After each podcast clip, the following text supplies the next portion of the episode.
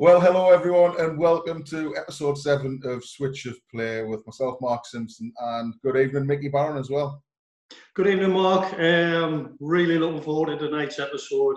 Um, a man that I spent a lot of time working for, but not really knowing that well, to be honest. Mm-hmm. I, I didn't have a lot of conversations with him over the years when I was definitely as a player. I did more when I moved into the coaching side, but as I say, a, a, lot of time under his sort of ownership of the club, really, but not that many in-depth conversations. So I'm really looking forward tonight to, to hearing what he's got to say.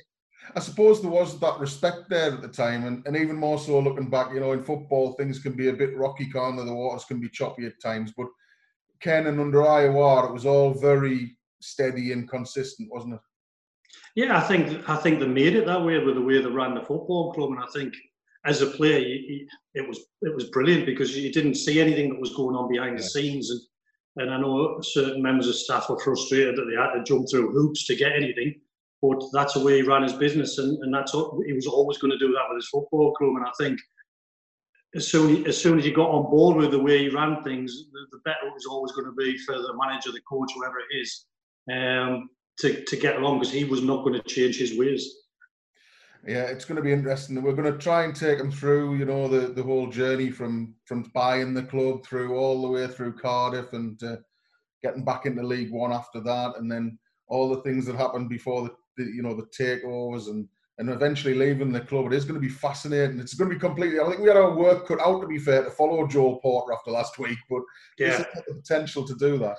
I think I think why is the big question mark for me. I think why did they come in the first place? Mm why choose Hartlepool, and then why did they decide that they'd had enough and leave? You know, I think uh, when you speak to fans, that's questions that they always ask me, yeah. and I would love to ask Ken. So if we can get that conversation tonight and get some answers, um, and as you say, all the other things in between, uh, it'll be fascinating listening.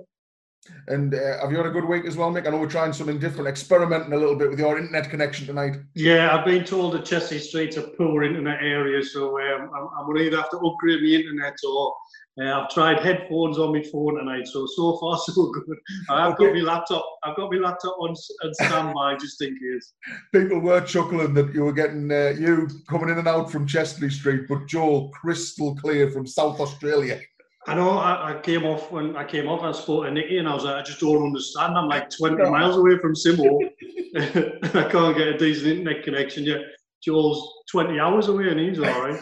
it must be the cold in Australia because he looked cold. He did look cold. But uh, great feedback for that episode, to be fair, as well. Yeah, it was brilliant. I think what came, what was really, and it, it, blew me away at the time actually, was how honest he was about he shouldn't have left the club. Yeah, I yeah. thought it was a no-brainer at the time. I know he, he said to me, he spoke to me about it, but I never once questioned about did he really want to go. It was just you've got a chance of a brilliant club back in Australia, and obviously all the perks of go with living in Australia. And it was it was quite emotional actually listening to him talk yeah, the way he did. That, yeah, yeah, and and and saying that he wished he'd stayed, and and that would have helped him at the time, and and probably helped him pursue a career in coaching as well. So yeah, it was a brilliant episode, and and uh, every time the feedback's been brilliant. But for Joel, I think he could have done another hour, two hours, and, and everyone would have enjoyed it. Welcome to Switch of Play, Mr. Ken Hodcroft. Good evening, Ken. Good evening, everybody.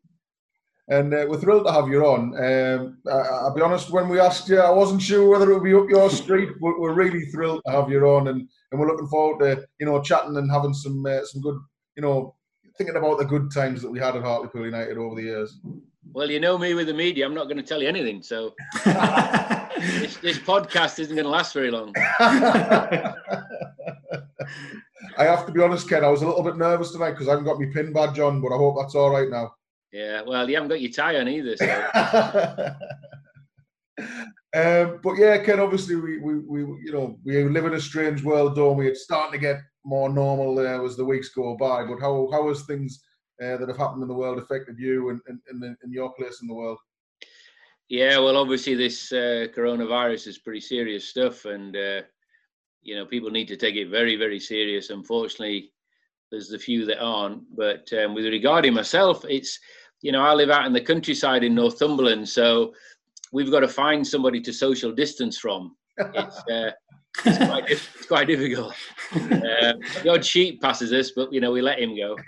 Um, but in the next village, um, about nine miles from us, obviously that's a bit more active, and uh, uh I'm part of the uh, uh, volunteers to help deliver the morning newspapers to all the right. people between where I live and down in the village. So it's about a nine mile sort of paper round, um, which we used to do and try and deliver to the farms and everything, but that was too much. So now we just have a couple of drop off points where the people can get their neighbors to bring the paper in or help them.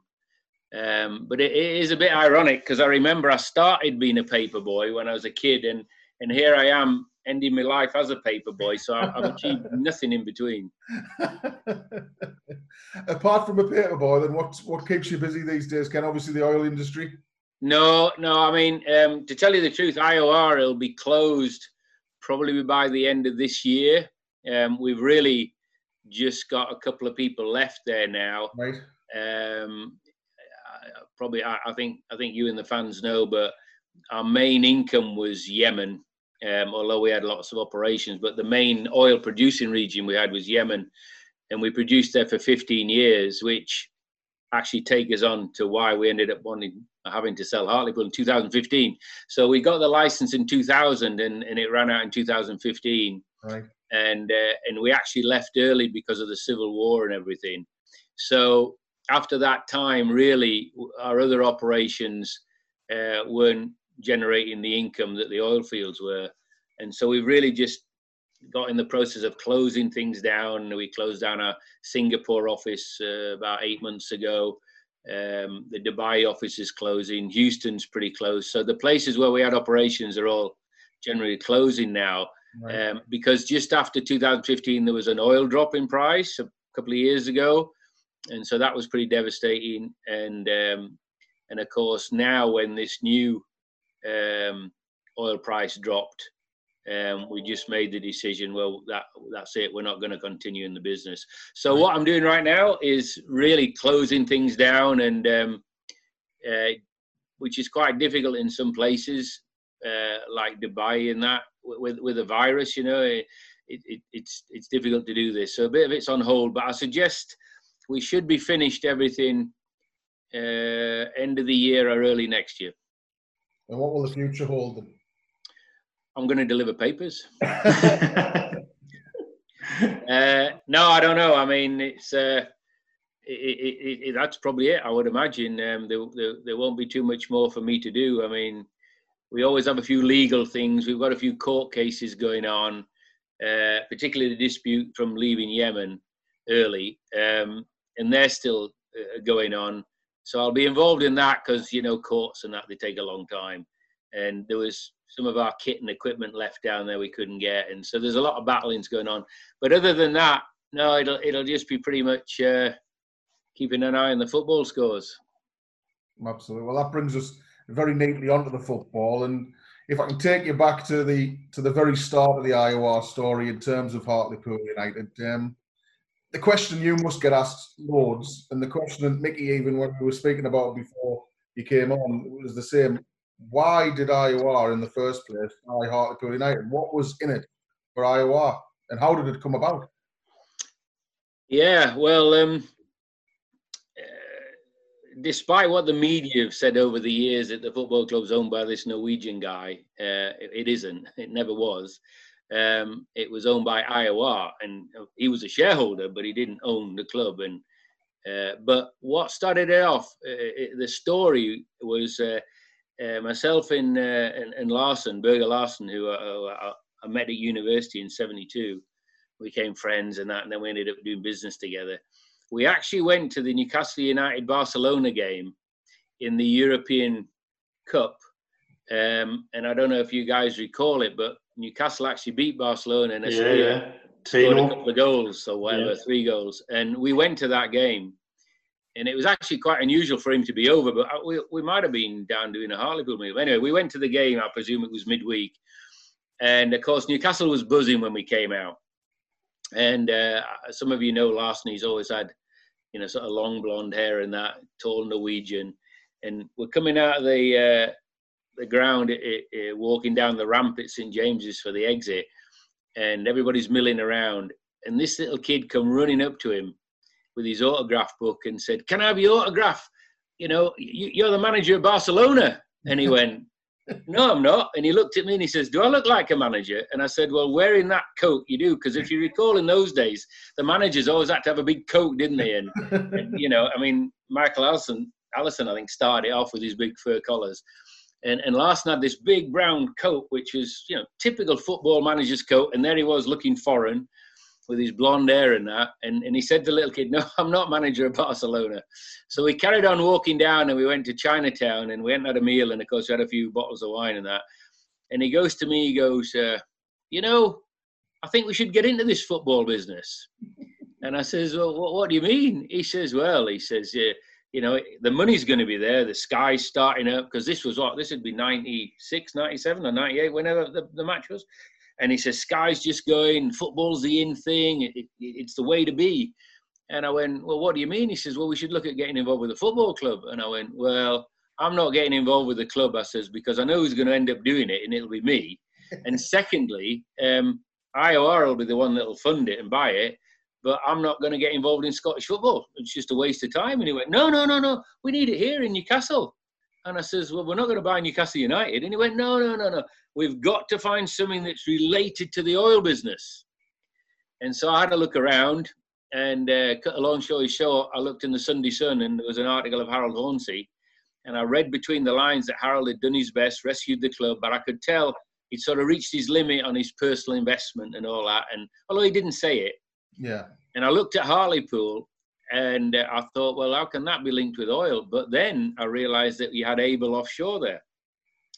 And Able Offshore was the only place at the time, I think in Europe, or at least in the UK, that was licensed to demand, dismantle and take care of all the nasty bits uh, of, of oil rigs.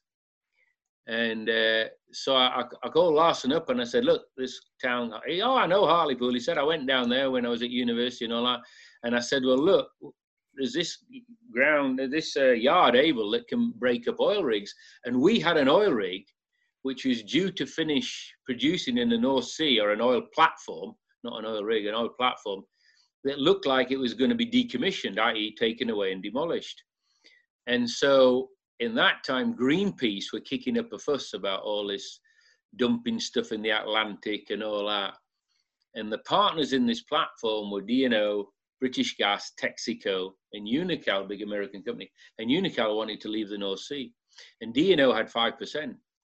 And, uh, and we'd done a deal with them where they could all go to sleep and, and DNO would look after the field and get the lost drops of oil, out of it, but they, they didn't want to know.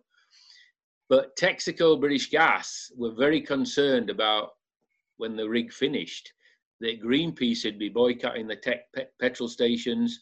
British Gas would be boycotted and in trouble as being terrible, nasty company that dumped an oil rig in the Atlantic Trench.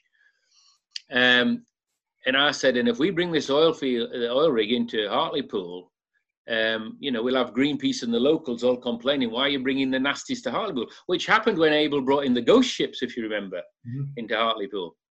Um, and so I said, look, if we if we buy this football club, then when we say we're bringing an oil rig into decommission, I said the people of Hartlepool aren't going to complain because we're bringing jobs to Hartlepool and uh, and Greenpeace won't stand a chance because the, the locals who are going to get employed and the business we're bringing are going to say, "Hey, don't touch these guys; they own our football club." Yeah. So that's the reason why we targeted Hartlepool, and the second reason was, of course, IOR, with the approval of the Inland Revenue, could buy that football club and integrate it in as part of the company. So the losses from IOR we could offset against the profits mm-hmm. in the oil. So in effect, the oil paid via the tax system um, as a tax deduction because Hartlepool was a, a, a company. And to get that approval, uh, because obviously the question is why is an oil company buying a football club? Yeah. Um, we had to show why it was there and also why we, we, we it would help IOR grow because don't forget IOR just started in 96 and of course we said well to grow the business, we do corporate entertaining, we do shirt sponsorship. It'll be on the TV all over the world and blah, blah, blah. and that will help the business grow, bring more income into the UK, create more jobs and all that. So the Inland Revenue said, fine, we, we will approve the oil company buying Hartlepool. We could have bought the club anyway. They weren't saying we couldn't buy it, but yeah. the key was to get it integrated into the company that the losses could be sustained. Right. Not we expected to make losses all the time. We're hoping to make a profit, but at the time we knew Hartlepool was going to be a loss maker. So that's why we got involved in in buying Hartlepool United.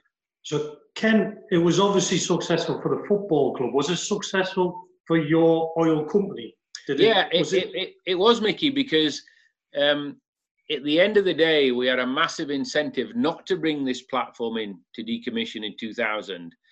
And we managed to do a lot of innovative techniques to keep the oil flowing. So that helped the UK economy.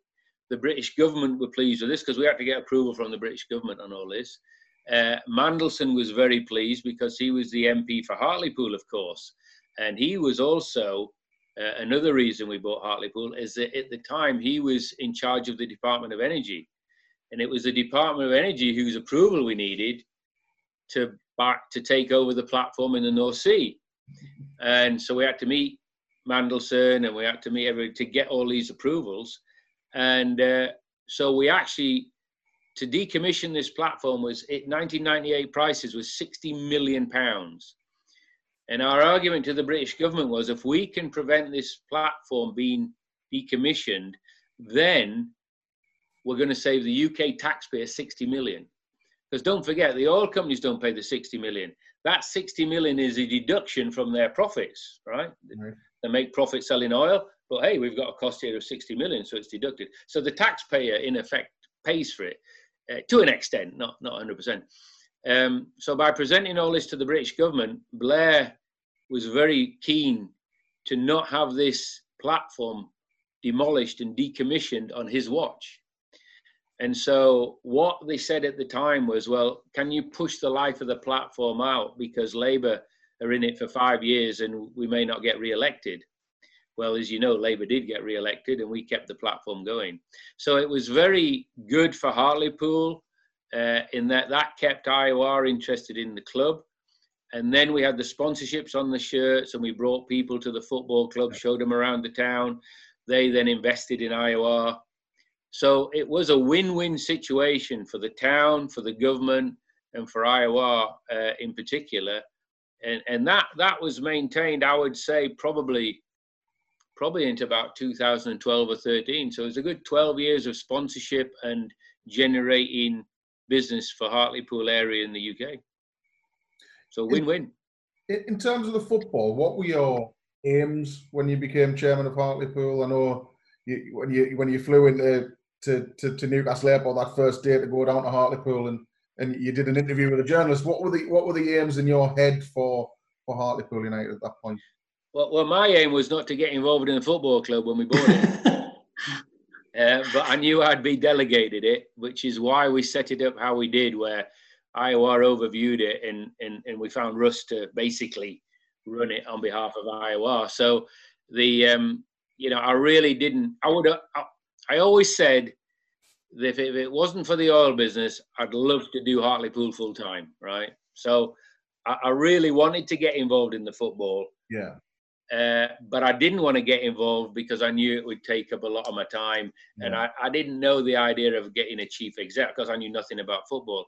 Um, and it was very, very uh, concerning that I was going to end up running a football club 24 7 and running the oil business 24 7. And I was like, you know, but but it turned out okay because you know we got Russ and, and and and basically I found out that the you know once we went to everybody at the football club we knew the people that were there and we selected and we hired um, were quite capable of of running it and you know we can come to that but um, once I realized that you know it was going to help the oil business, and I decided I had to put a lot of effort in to make it a success. And so the aim I had personally was one to to to, to basically um, follow through Harold Hornsey's wishes.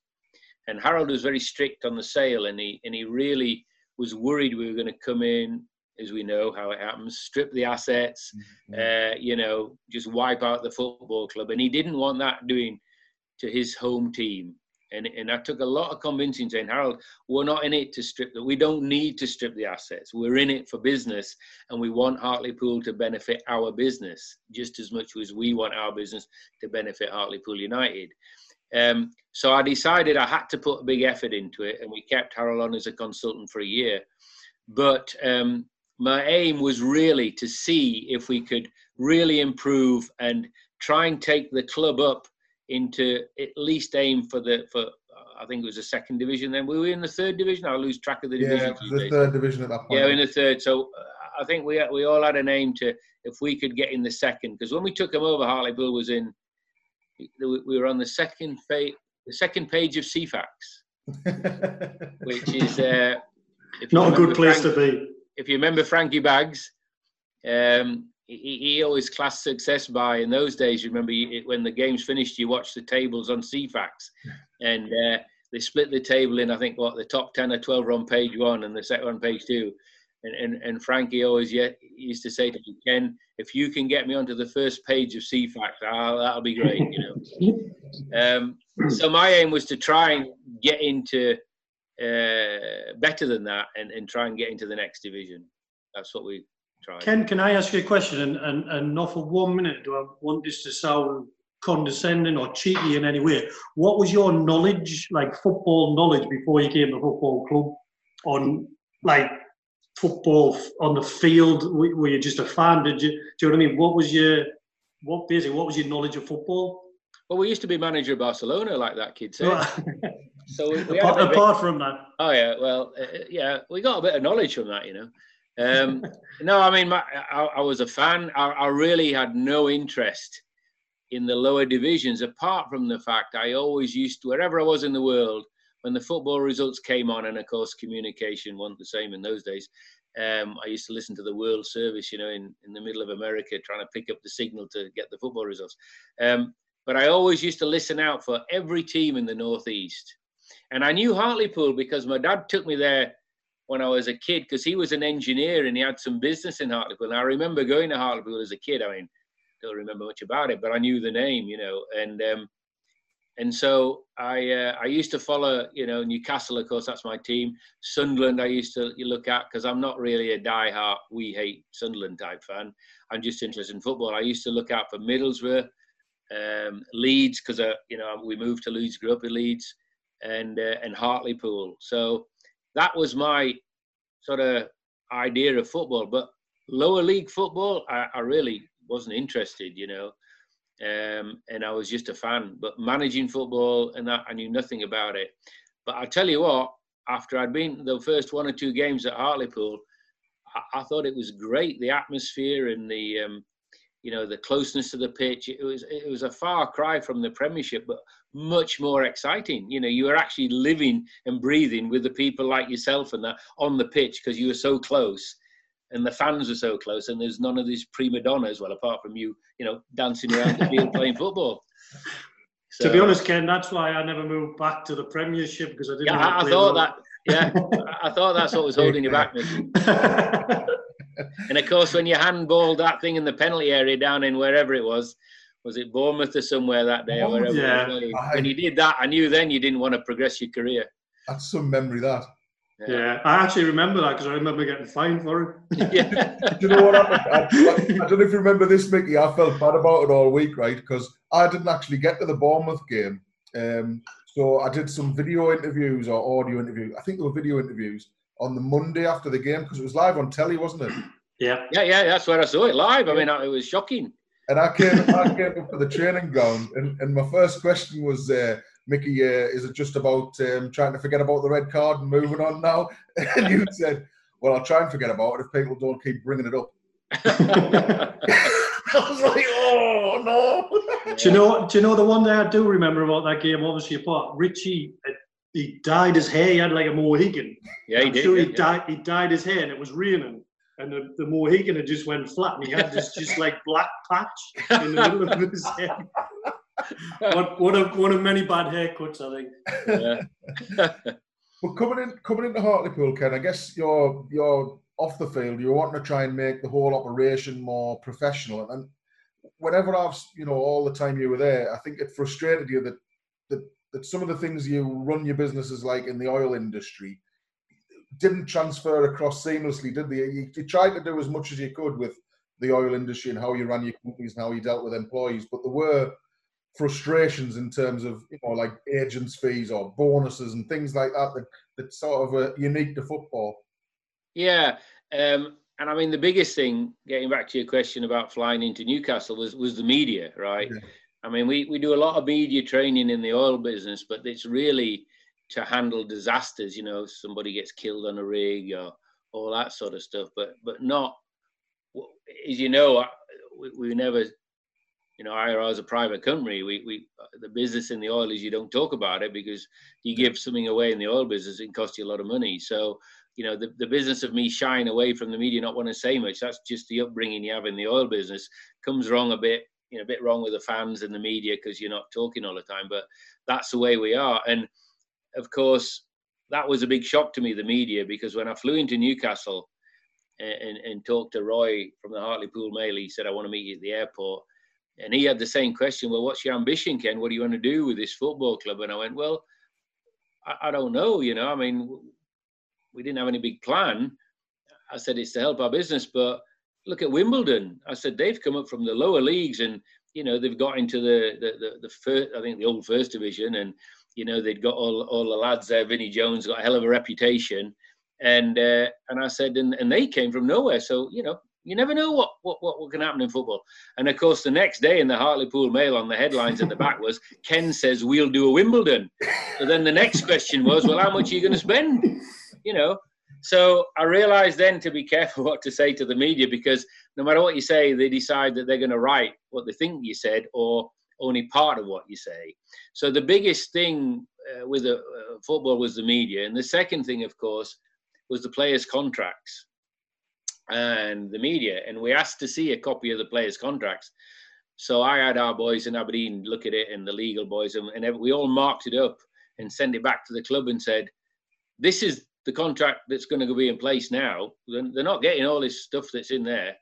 and then we got told, "Well, actually, you can't change the contract."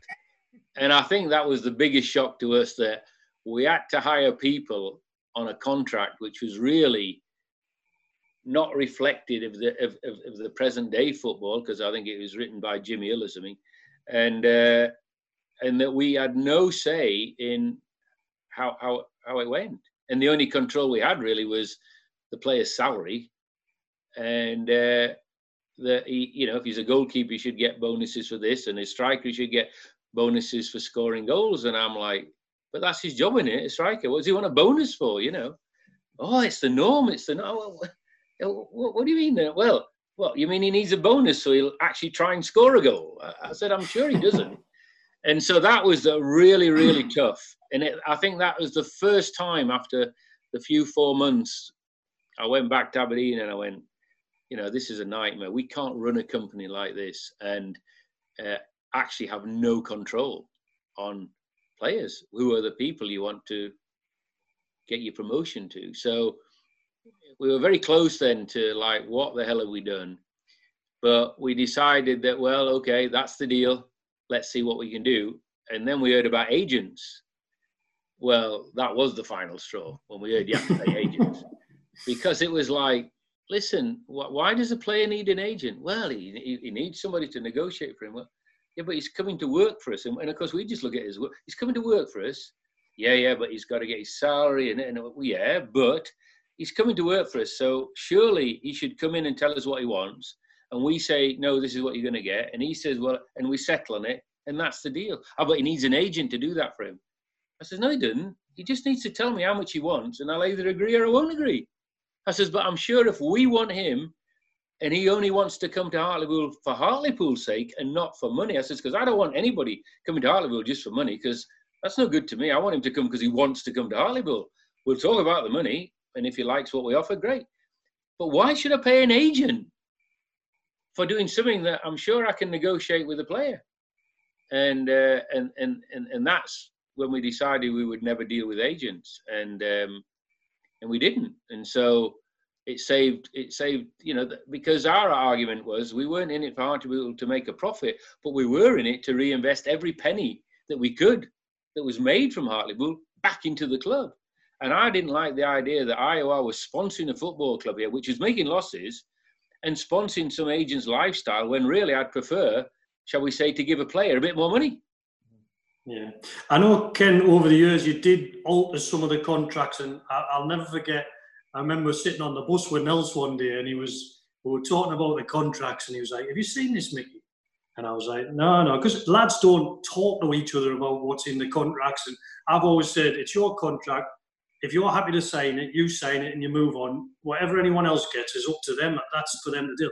So we're sitting talking. I think we're having a cup of coffee, and Nel says, "Look, if we get relegated." we lose 20%. And I was like, all right, yeah, that's, that's fair enough. If we go down the league, I think we'll probably deserve. And he says, and then if we get promoted, we get 20% back. I was like, oh, that's absolutely fine. He said, but what you realise that say if you're at a thousand pound and you lose 20%, you're on 800. And then you get promoted, you get 20% 800. That's not the thousand pound you're on two years ago. And I was like, oh, yeah, that's true, that, Nels. And he was like, I don't think we should stand for this. I was like, well, if you want to go and speak to them about it, you can. But so you, you, did alter the contracts a little bit, as, as probably as much as you're good, governed by the PFA, I suppose. Yeah, it, it was very restrictive. And I think we actually got challenged on that clause um, for that very reason. And we said, yeah, but we can't we can't say if you get promoted you get 30% because we then have to say if you get relegated you get 30 you know it's a, it's a vicious circle um, but we said that, yeah, but if they get promoted and they do well, then on the next season or the next contract, we can we can do some reward that way. But unfortunately, everybody suffered when you gone down, and we're still suffering when you come back up. Don't forget, because we've still got all the costs. And so the, the the the, whoever we had to do the football league or PFA said, okay, well at least it's it, it's the same percentage in the sense of what you're saying. Um, but it, it was a tough one that, but we were a great believer on uh, in in performance, you know, and it was the same when we took on a manager and he only had a month's notice in his contract or maximum maybe three. They were used to fixed term contracts and they'd moan and groan about it. And our argument was, look, if you do well in any contract, you shouldn't worry about the clause that says you're going to get fired. You're only yeah. going to get fired if you're failing in your work. And if you're failing in your work, why should we pay you 15 months' salary because you failed? Yeah. And so and we will give you three months' salary or one month, whatever is agreed, like normal, because, you know, if you failed, unfortunately, the club can't afford to pay you for failing. And in terms of moving the club on in, in pivotal moments in the IOR's regime, how important was the appointment of Chris Turner? Because that was the point when we spoke about it with Chris himself and with Mickey uh, previously, when the club really started to, to, go like that with on the football side as well. It, it, it was very difficult. It was very risky. Um, if you recall, when we took over the club, we had Mick Tait, right? And Mick um, was doing his best with what, what he had. Yeah. Um, I, I, don't know whether he you know he liked us taking over or not. I'm, I'm sure managers always feel concerned when when somebody comes in who didn't appoint them, especially in football, which you all know is a bit risky. But we had no intention of of moving Mick Tait on because we didn't know any better. And as far as we know, what Harold was saying, you know, Mick, Mick had things going for him. Um, but what happened with, with, with Mick was we, we, we actually, again, it was our naivety because this is the very early days and we decided that we really wanted to let the world know that we'd arrived and that IOR wanted to do business and, and wanted to give the fans something to shout and scream about. And uh, so, um, you know, I contacted Peter Beardsley and uh, we did a deal with Peter and I'd known him from before and that. And, and, and he was going to actually go back to Carlisle. And, and I convinced him to, to come to Hartlepool. And what I didn't know was that you should really, you know, check in with the manager on this with players. because I didn't know what to do. I'd never been a manager. And of course, in IOR, if we want to hire someone, we hire them. So, of course, we did the deal with, with, with Peter, and, and we definitely didn't want the media to know. So we did it all via IOR. And then I don't know who it was. Um, who, who was doing the media job before you, Mark? Paul Mullen. Yeah, Paul. Yeah, Paul Mullen. So, um, so I, I, I let Paul and and Harold know that well, we've just signed Peter Beardsley, but we didn't tell Mick. so, so it, it, it come out, and I can remember it to this day. I'm walking down Northumberland Street, and my phone rang, and of course, in those days, it was one of the old brick phones, as it were. And it was Mick Tait, and he was like, "Chairman, you can have a word with you." Yeah, yeah, you busy? No, no, go and carry on. It was. He says, um, "I've just heard you've signed Peter Beardsley." And I went, "Yeah, good, isn't it? Fantastic. That'll be really good."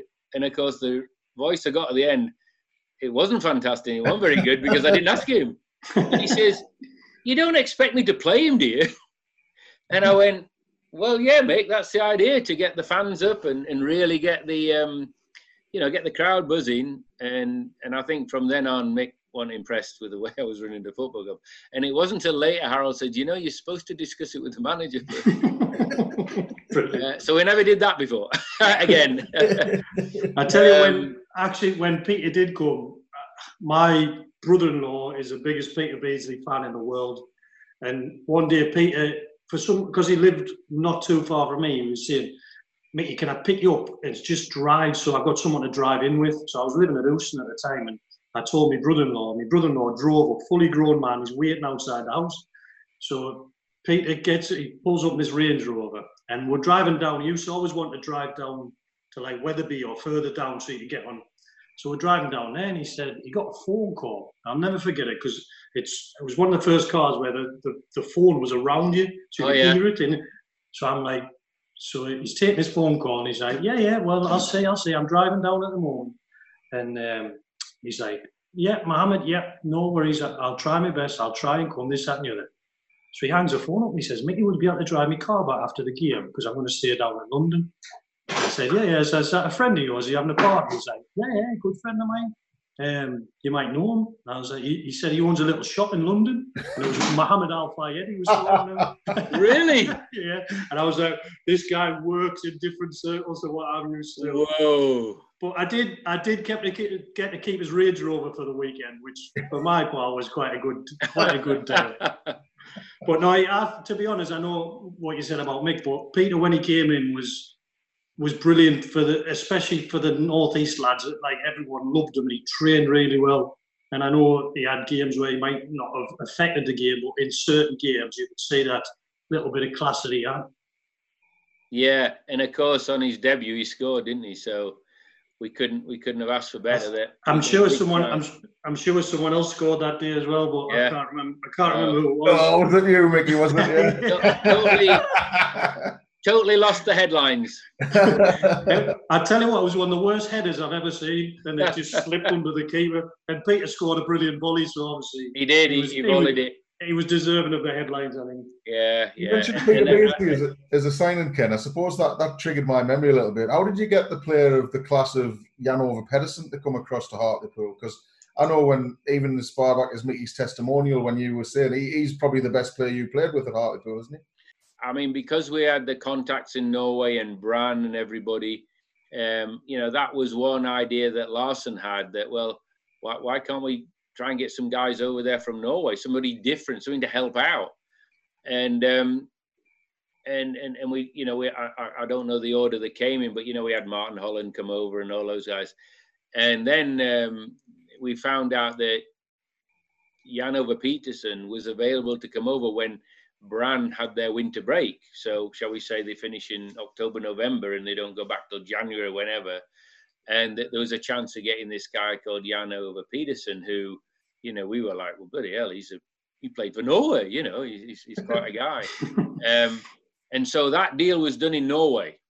So we we we IOR picked up the bill, but I wasn't really involved in that deal. They did a deal with Jan Ove and said, look, if I was interested in this, this is the deal for him coming over. Yeah. And, uh, and and we went, yeah, why not? We we you know we want to put some money into the club and we want to try and uh, bring the um, just bring a bit of quality. And we knew that Jan Ove, because he played sort of European type football and Norwegian football, which we all know it, it, took the English teams a long time to adapt to Europe and, and, and have different things. But we knew his, shall we say, his style of play or, or, we hoped his style of play would probably fit in a bit, bit better into teams like Hartlepool mm-hmm. than um, you know picking people of the Peter Beardsley's characters who were used to the Premiership type of football. Um, and so we thought we'd take a gamble on it. And, and I think Jan Ove fitted in because not only could he show his skill in his class, he could actually fit in with the style of play of Hartlepool. And I think I think that was the the key moment when we realised that could happen when he started playing his first game. Yeah, I remember his first year's training, and in a small, quiet guy came in the dressing room and looking around, not knowing who he was, and and just the first touch of the ball, you could tell straight away this is he's too good for our team. He, he basically is. And and I, I, was in that team, and I'm not saying it again. Said he was too good to play for us, but once you got to know him, a really, really lovely, lovely man as well. I remember, I think it was a Christmas party that he ended up in one one of the clubs with Johnny Breward, him and Martin Holland, and sitting having a couple of pints, and the locals couldn't believe it. But Jan, he, he almost immersed himself into the, the area in the football. He did. For the he small did. time he was there, made a huge impact on yeah. the club and the fans and the area, I think. And, and just a, a generally lovely, lovely guy, but a fantastic footballer. Yeah, and, and I think that's the key, Mickey, isn't it? You, if he comes over and, and he's got his family or, or whatever, um, you've got to be careful that some guys will come in and they, think they're above Hartlepool and they're above the region and you know I'm an international player why should I yeah. mix with the with the locals here you know I'm on a deal I'm here for well we're back to I'm here for the money you know. We don't want people who come for the money. But he, he just blended right in and he, and he actually he didn't really want to leave you know at the end but of course his contract was with Brann and when it finished with Brann we tried to get him back. But of course he'd been offered a, a contract in Austria. Yeah. and you know we couldn't compete. And, and okay, he, I remember trying to convince him to come to Hartlepool when he'd finished his career at well not his career but his, his contract at Brann. Man, that guy was so keen to come back, but we couldn't match his deal in Austria. You know, it was just really? ridiculous. Um, and he, and he, he really apologized that you know he's that sort of guy. He actually apologized yeah. for letting us down, and he'd love to come, but you know, he was on the tail end of his career, the move to Austria, and actually that's where he settled. I think he's in Austria now, um, and he and he's gone into coaching. I think from what I gather, but he, you know, he he knew he had to look to his family in the future, um, and really, his brain was into that, but his heart was in Hartlepool. And I don't think, I think you can ask any more from any any players, whether it's you, Mickey, or anybody. If your heart's in it and you, and you're willing to adapt to the area, you, you can't ask for more, can you? He's going to play 100 percent because he's happy. Yeah, yeah. I think that was what one of the first times when you realise that the club was going to change. When you realise IOR were going to help the club to be as big as, as they could be, and I think that was quite a pivotal moment for me when when Jan Ove came in, and you realise that this company that's taken over has a lot of pulling power in different countries, never mind in different parts of England, in different countries, and they can bring players in that was only going to make us a lot better. And as I say, it was a big moment for the football club. Yeah, yeah. Well, well, that's what we try to do, Mickey. And I mean, even to the extent of the, um, you know, the, the pre-season training when somebody suggested the USA stuff and and the the, the Holland trips and all that. And uh, I mean, we were we were very close to taking. I think, I think it was probably mid two thousands, but we were very close on taking you guys on a pre-season to Yemen. Yeah, yeah, I remember that. I don't know if you remember that, but we, yeah. the, the, British ambassador down there, a lady called Guy Francis, um, she um, she obviously supported us and liked what we were doing as a club and and and as a not as a club as an oil company because because we we done a lot for Britain and down there. Obviously, we were the very first British oil company in Yemen to produce oil. Um, so we were thought of very highly with the Yemenis and the British government. And she was actually unique, a woman in Yemen um, but she, she, the locals and the, and the ministry took to her. She could speak Arabic. She, she, she was very polite, and you know, for a woman to have that, uh, uh, shall we say, attention and respect in in, in Yemen, in a, in a very you know male-dominated society, was quite unique. And uh, and she said to me one day when I was down there, she said the British government are changing the stance on marketing now, and rather than try and sell British goods. We'd like to sort of bring ideas of um, friendship into um, into countries. And I said to her, I says, well, we own a football team, you know. Um, what do you think we brought them down on a pre-season friendly? Um, I think that would be good for, for UK Yemen relations. And her eyes just about popped out, and she says, I'll, I'll contact uh, the government tonight and, and see if they're up for that. And the British government were like, buddy, yeah, that's a good idea. That's going to win us friends. You know, football, it's a language, speaks to all the world. And um, and before you know it, um, they were talking to the Yemeni ministry, and and we were going to line up a friendly with the with the Yemeni national team and play two games, one in Aden and one in Sana'a, and we had it all lined up um, until the. Um, oh well, I tell you when it was. It was 2002 or three because what put the the block on it was 9/11.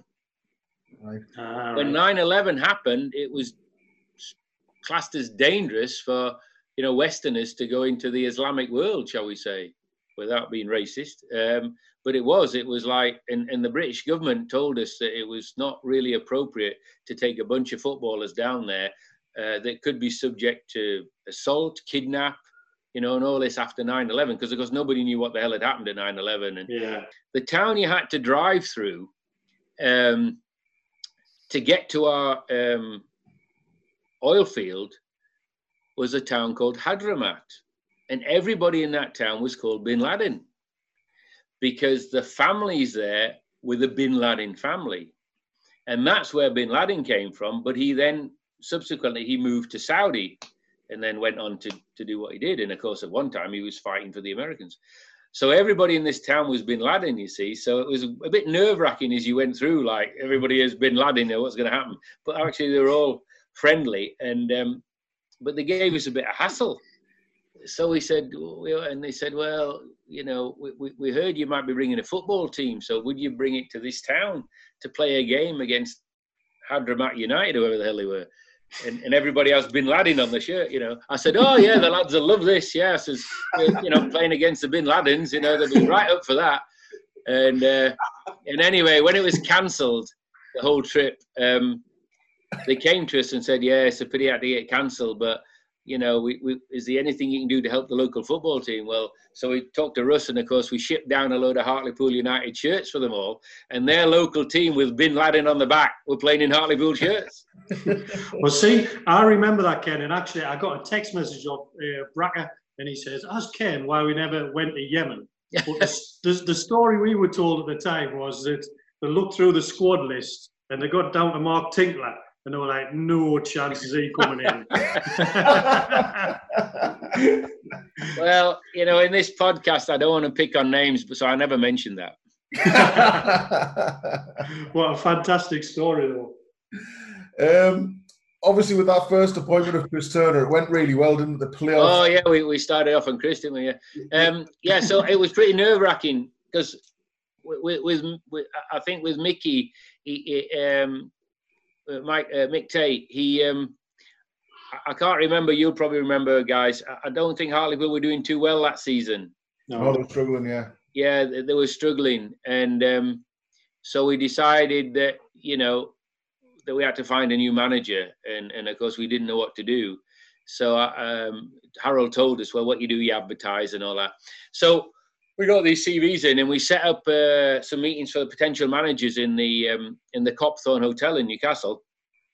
And I was in this room, and uh, you know, I didn't know what I was looking for. Harold was there, um, and I think Ian McRae was there. I can't remember, but anyway, the managers came in, and I really didn't know what I was doing, and I didn't know how to ask a manager. I didn't know you know, if you're getting an engineer, you ask him, you know, can you do this? Can you do that? But yeah. I didn't know what to ask him. You know, can you manage football team? Well, what's he going to say? Yeah, I can manage football team. and uh, and I, I, really couldn't figure it out. And all of a sudden, this guy came in, young guy, obviously Chris. I didn't didn't know his name, and he sat down, and he he told us who he was, and that he was with Wolves, with the youth team and he'd won the competitions. And uh, and I said, "Oh yeah, and why are you interested in Hartlepool?" And he started off on this talk, and it was always we. He'd automatically defaulted to we. So when he was saying what he thought he could do with Hartlepool, he says, "You know, we can do this, we can do that." and I'm listening to this guy talking we, and I'm thinking, bloody hell, he's already in the job. he's committed. He's, he's saying the word we and he said uh, he'd been to some away games before he came to the interview and he says i know what we can do he says. And he says look i've written the match report and that's where i got the idea of match reports from. And, uh, so it's chris's fault. Chris's fault. so he, would he'd written these match reports and he he and then he presented it he says look this is what i can do with hartlepool and he handed over this folder of you know what i can do from hartlepool and of course i couldn't read it there and then but i just flipped through it and i mean how prepared was that and and he and he was really keen. And he says, um, "I've um, you know, I think he'd got, I think he'd won the league with the youth team or something." Yeah, yeah, yeah. And uh, and Harold was like, "Oh, he's a young guy," and you know, and and and I just looked at these other guys. And, and now looking back, they were all the usual guys who come for jobs when the manager comes up, but I, I didn't know. But what stuck in my mind, and I thought to myself, you know what? We're a young club in the sense of IOR's ownership. We ain't got a clue what we're doing. Why not bring somebody in who probably doesn't have a clue what he's doing because he's never managed a club at this level, but is as green as we are? I like him. He seems to have a plan. I don't have a plan. Let's do it. that's how it happened. Brilliant. Yeah, that's how it happened. And of course, we, we became good friends and all that. But it, it just went. And then he says, I've got, um, he says, I think what would be good, he says, um, we need to, to bring someone from the northeast in, into my team. He says, who because I think he'll go down really well, and uh, and he did, and, and we ended up with, with both of them doing the doing doing the the, the job. Um, a guy uh, who who was from the northeast, uh, Chris Turner was from the north. People who understood the northeast and the northern culture and, and thinking, and um, and the two of them went off and did a fantastic job and picked the team you saw, brought in players they knew, you know, uh, and put that that team together. And okay, it took a little while just to, to gel and and move on, but you just had faith in in in, in the management of Hartlepool then, and uh, and we've suddenly realised that you know what, we've cracked it. it we, we've got that rapport. The team's got that rapport. They want to play. They want to play for Chris. Um, we could see it gelling together with you guys and and, and, and the guys he brought in. Um, it, it, was really luck mm. because we didn't know how to get a manager. And when Colin came, he came as a player, player yeah. assistant manager. Yeah, he never. Oh, he told us all the spiel, Colin. You know, yeah, I can come in and, and, and you're going to get two for the price of one here, Chairman. And Chris is going, yeah, he'll be all right. He can sign. So, yeah, what you got to do, Simon, is a player manager. And we've got him. And then we found out he couldn't bloody play. His knees were knackered. yeah. So we got two for the price of one, all right. But it turned out well. So it was it was really just let's give somebody young a chance. And if you notice, we tried to take that attitude mm. to the appointment of managers. We like to give young people to try or first time manager try. And the times when we defaulted from that were where basically we need help. So when we need when we got relegated, we needed to get back in. We chose the manager that could do that, mm-hmm. and uh, and that was it.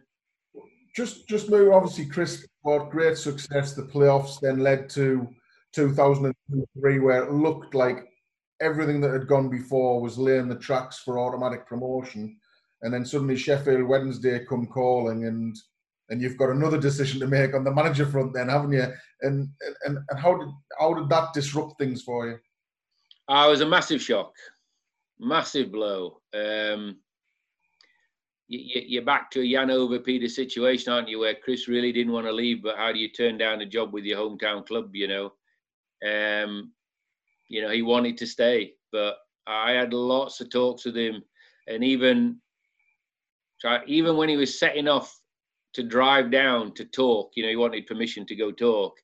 I, I, I, tried to convince him not to go, and he and he went, "Look, Ken, I, I, I can't turn down a chance." And I knew then that we'd lost him, and and and it was tough, um, you know, because it, it, I think we would have went on to some fantastic times together. Uh, but then, like we used to tell everybody, if you're successful, you know, the same thing, Mickey, when we were had the young players there and, and they wanted to leave and they were promised the gold from bigger clubs and all that. And, you know, we always used to say to them, look, if you're that good, son, and you do with a Hartlepool, you'll hit the headlines and somebody's going to come and get you. You know, it's very hard to convince people of that. But with Chris, you know, it was sort of the same. And, uh, and, and it was pretty devastating. So, Ken, is there any is there anything as an owner where you you could have stopped him going? Is there was there any any point where you, you would have turned around and said no, you're not going, Chris, or did that go against sort of the principles that you had and, and the sort of friendship that you had with Chris as well? Um, well, again, you got to go back to the IOR policy. Is that we we we never stop people from advancing if we can help it because we know at the end of the day they got a family and kids and you know they they, they, they have got the head and the heart and and uh, when, when that happened with Chris, we could have invoked, you know, he couldn't leave. He had a contract with us, right? He'd be in breach of contract. We could have sued him. We could have done everything. But what's the point of having a guy there if he don't want to play, you know, or, or he doesn't want to manage? Um, and and if you feel that you're stopping his progression, I, I, I think it would have soured the whole thing, Nicky. But we could have we could have legally done it, but it just it just it didn't seem right to do and I, and I, I, really thought, okay, what I'll do, I'll I'll convince Colin, and if you know, Colin was in his uh, temporary manager, and uh, and he went away, and I think he won a couple of games. I think he lost as one, but anyway, we thought that'll oh, because the team, as you know, in those days, the team was running itself. I mean, all you lads were just, you know, you turn up and put it in first gear, and off you went. You know, it's just like a car. You didn't need tuning, you didn't need telling you you went and did it. You knew what you were doing and chris and them were there to to guide and help or whatever they do. But i thought you know if we can get colin west to stay at least that'll do us the continuity and let's see where it takes us because i think we, we were looking well that season for doing really well you know when he left. Um, and, I, and I had a meeting with colin. In fact i brought colin up to here where i live and we went into the local pub and we had a pint or two and, and a chat and and he says, "All right, Ken, I'll think about it," you know. And I says, and I did the other trick then. I says, you know, listen, this is your future. You're going to progress to a manager. I says, it's fantastic. You go with Chris, you're only going to be assistant manager. You know, well, why why don't you make the move into management? You know, we encourage people to move up. And he was like, yeah, yeah, yeah. But then he called me up and he says, can we have another meeting? So I met him at Newcastle Airport, a pub near there. And we stood in the bar and had a beer. And, and, and, and that's when I knew I'd lost him. He just he wasn't coming back with the right answers, and I thought he's going through the motions, trying to tell me how he'd like to stay, but in reality, he's he's gone. He, he wants to do with the Sheffield and see if they can go on to bigger and better things, and and so we lost him. So we lost both of them. It was it was really disappointing. And then Mark produced this musical video that had everybody crying afterwards. what did it? What was what was the, the, the Lighthouse family? Was it? It was the Lighthouse family. Yeah. Yeah, I know. You had everybody in the club crying, watching it. I still can't listen. I put that on another song um, about the club a, a, year or so ago, but it still does remind me of the Chris Turner video. Yeah. Yeah. Every every time I hear the song on the radio, I burst into tears. Um, so obviously, once Chris had departed, you went back to that technique of trying to give a, a young manager his first go in, in, in football management. Now, we did go on and get automatic promotion, but my memory at the time was that things never really seemed to click with Mike Newell the way that they did with Chris Turner, with with you particularly, I guess. Well, um, I, I think for for me being relatively naive in football and football management, um, I think it, it, very hard to replace the Chris Turner Colin West act. Very hard. Uh, because that's all we knew, right? Don't forget, we'd hired him. You know, Mick Tait, yeah, but we really didn't know Mick. That was Harold's business. But this was our first venture, and it, and it actually turned out to be successful. Yeah. Um, so all of a sudden, you lose that. And, and for us having no experience in football, you know, it's a bit like being a fish out of water. What do we do?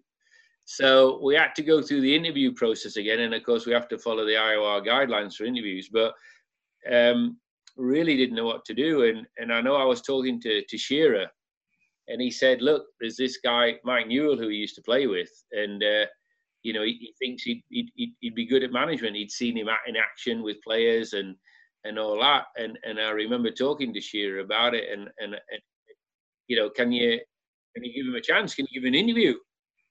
And I said, yeah, okay, you know, Alan, we'll we'll um, we'll give him an interview. So we did, and and he came across quite good. And again, it was like somebody breaking into management, someone with quite a bit of experience of handling all sorts of players, and you know, with with also a bit of a track record in the football business. Yeah. And a recommendation by Shearer.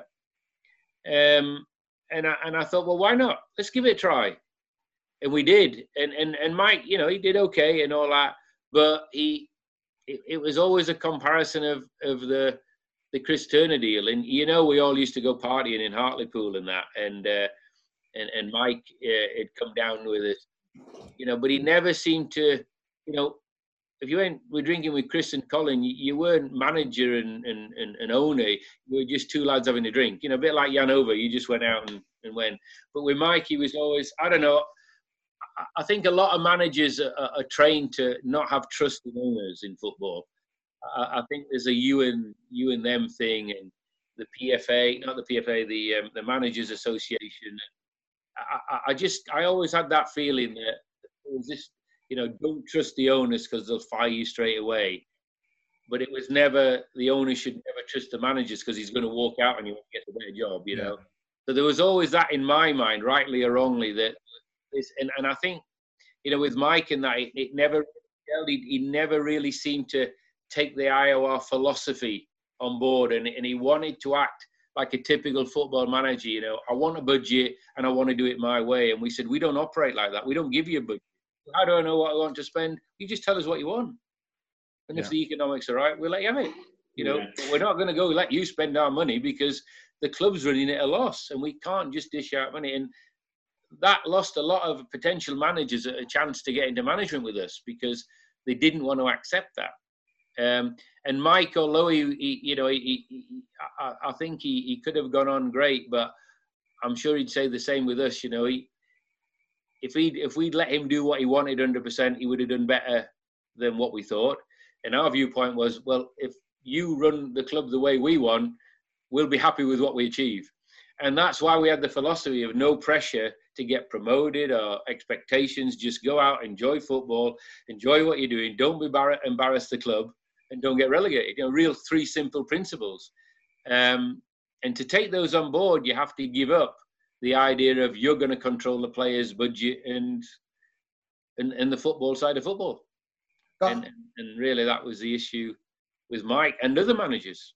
That was that's an interesting point you brought us on there because that's one of the things I tell people about IOR in terms of the, the money we spend. You you not you personally, but IOR I guess kept a track of um, the finances in terms of buying a player in the same way as you'd keep track of us buying a stapler. Uh, I know that's an extreme example, but it, I always say to people, you know, if, if I wanted a new stapler, I would go and have to fill in all the forms and explain why I wanted a new stapler. And exactly the same way as Chris Turner or Mike Newell would have to describe why he wanted a new centre forward. And at the end, if you couldn't be bothered to jump through those hoops, then did you really need the new stapler after all? Yeah, well, that was a checklist, wasn't it? If so you couldn't be bothered the... to do the paperwork, you can't need it. Or if you said to hell with it, I'm not doing the paperwork. Well, did you really need it? You know. and, that, and, that whole not having a budget scenario was was probably alien, I guess, because it was. It was just a case of you make a case for why you need that right back, that left back, that centre forward, and we'll consider it. That was how it worked, wasn't it? And we very rarely turned it down. What we would turn down is they'd say, "Oh, he needs a goal bonus for being a centre forward." We'd say no, but he well, "But those are the only things we'd pick on." We'd very rare. We'd we we had a player checklist. It was typed up, and it had every question. It was one page, I think. I don't think it even went to two pages, but it had everything like, you know, is this player injured? Is he coming back from? How many red cards has he got? How many yellow cards has he got? Because it's no good as signing a player if he's going to be suspended for three games, you know, and all the nitty, nitty gritty like that. What's his salary expectations? Is he going to move to Hartlepool? You know, is he bringing his family? Uh, is his wife a model and she'll bugger off to Glasgow when we're not ready, you know, um, and stuff like that.